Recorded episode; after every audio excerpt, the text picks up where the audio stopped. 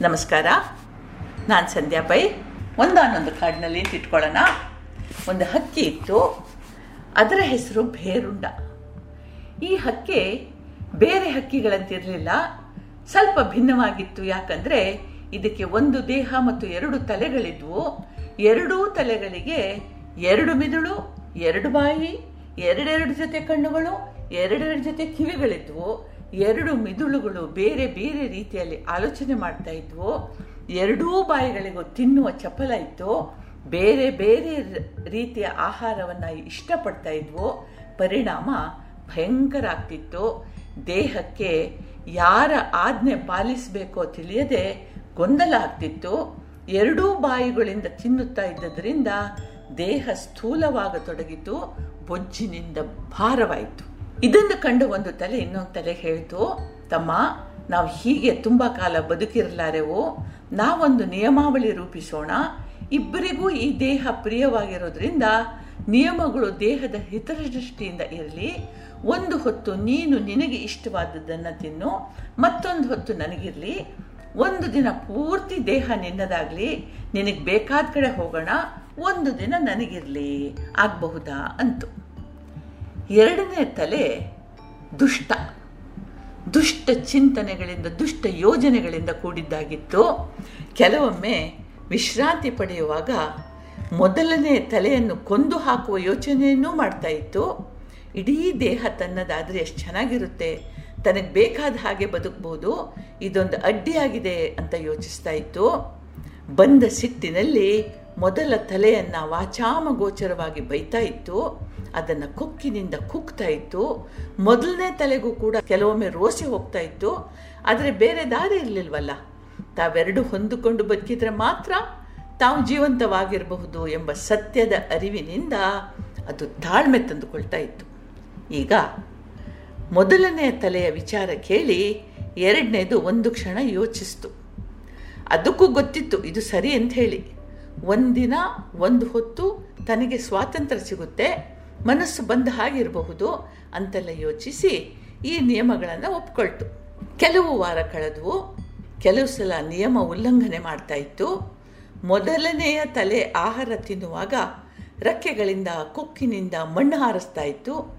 ಗಟ್ಟಿ ಸ್ವರದಲ್ಲಿ ಕಿರಿಸ್ತಾ ಇತ್ತು. ಆದರೂ ಮೊದಲನೇ ತಲೆ ತಾಳ್ಮೆ ಕಳ್ಕೊಳ್ಳಿಲ್ಲ.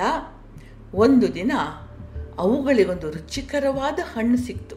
ಅಂದು ಎರಡನೇ ತಲೆಯ ಪಾಳಿ. ಈಗ ಅದಕ್ಕೊಂದು ವಿಚಾರ ಬಂತು. ಪ್ರತಿ ಬಾರ ಹಣ್ಣಿಗೆ ಬಾಯಿ ಹಾಕೋದು ಎರಡೂ ಕಣ್ಣು ರಪ್ಪೆಗಳನ್ನು ಪಟಪಟ ಅಂತ ಆಡಿಸ್ತಾ, ಆಹಾ, ಎಂಥ ರುಚಿ, ಎಂಥ ಸಿಹಿ. ನಾನು ಇಡೀ ಜೀವಮಾನದಲ್ಲಿ ಇಂಥ ರುಚಿ ಕಂಡದ್ದಿಲ್ಲ. ಆಹಾಹಾ ಆಹಾಹಾ ಅನ್ನೋದು. ಹೀಗೆ ಶುರು ಮಾಡ್ತು. ಇದನ್ನು ನೋಡ್ತಾ ಇದ್ದ ಮೊದಲನೇ ತಲೆಯ ಬಾಯಲ್ಲಿ ನೀರೂರಿತು ನನಗೂ ಒಂಚೂರು ರುಚಿ ಕೊಡ್ತಮ್ಮ ಅಂತು.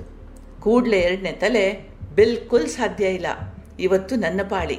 ನಾನು ಹುಡುಕಿದ ಹಣ್ಣು, ನೀನು ಒಂದೇ ಒಂಚೂರು ಬಾಯಿ ಹಾಕಬಾರ್ದು, ಮತ್ತೆ ನೀನೇ ಹಾಕಿದ ನಿಯಮ, ನೀನು ಪಾಲಿಸದೇ ಇದ್ದರೆ ಹೇಗೆ? ಅಂತ ವ್ಯಂಗ್ಯವಾಡಿತ್ತು. ಮೊದಲನೇ ತಲೆಗೆ ಒಳಗೊಳಗೆ ತುಂಬ ದುಃಖ ಹಾಗೂ ಅವಮಾನ ಆಯಿತು.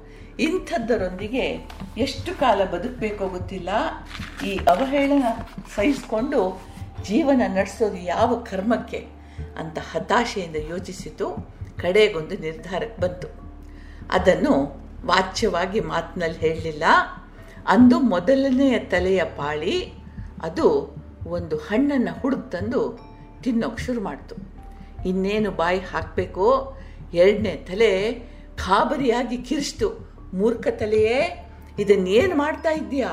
ಇದು ವಿಷದ ಹಣ್ಣು, ತಿಂದೆ ಅಂತಾದರೆ ಆತ್ಮಹತ್ಯೆ ಮಾಡಿಕೊಳ್ಳೋ ಹಾಗೆ ನಾನು ನೀನು ಒಟ್ಟಿಗೆ ಸಾಯ್ತೀವಿ, ನಿನಗೂ ಗೊತ್ತು, ಯಾಕೆ ತಿಂತೀಯ ಮತ್ತೆ ಅಂತಂತು.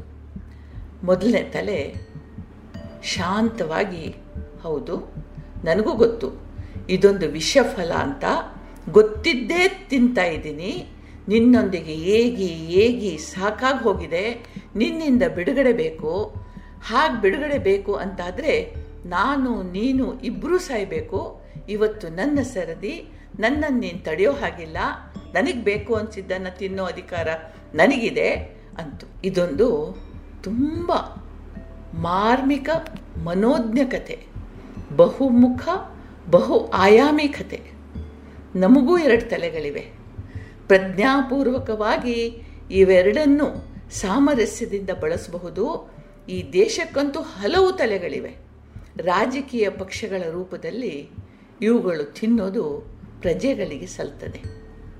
ಇವು ತೆಗೆದುಕೊಳ್ಳಬಹುದಾದ ಪ್ರತಿ ಒಂದು ನಿರ್ಧಾರವು ದೇಶದ ಮೇಲೆ ಪರಿಣಾಮ ಬೀರುತ್ತೆ, ಅದರ ಪ್ರಗತಿ, ಸುರಕ್ಷತೆ, ಶಾಂತಿಗಳನ್ನು ನಿರ್ಧರಿಸುತ್ತೆ.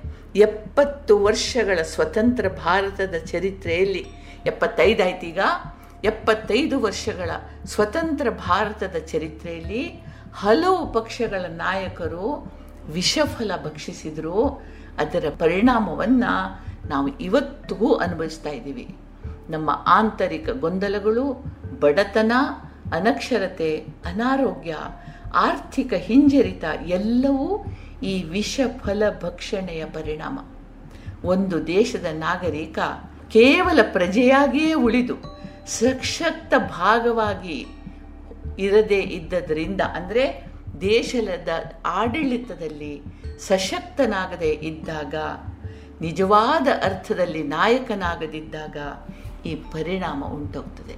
ಇನ್ನು ಮುಂದಾದರೂ ಕೂಡ ನಾವು ಈ ಬಗ್ಗೆ ಯೋಚಿಸಬೇಕು. ಎರಡು ತಲೆಯ ಬೇರುಂಡ ಪಕ್ಷಿ ಆಗಬಾರ್ದು. ಇದ್ದರೂ ಕೂಡ ಆ ತಲೆಗಳನ್ನು ಸಾಮರಸ್ಯದಿಂದ ಸಮರ್ಥವಾಗಿ ನಿರ್ವಹಿಸಲಿಕ್ಕೆ ಕಲಿಬೇಕು ನಮಗೆಲ್ರಿಗೂ ದೇವರು ಒಳ್ಳೇದು ಮಾಡಲಿ. ಜೈ ಹಿಂದ್.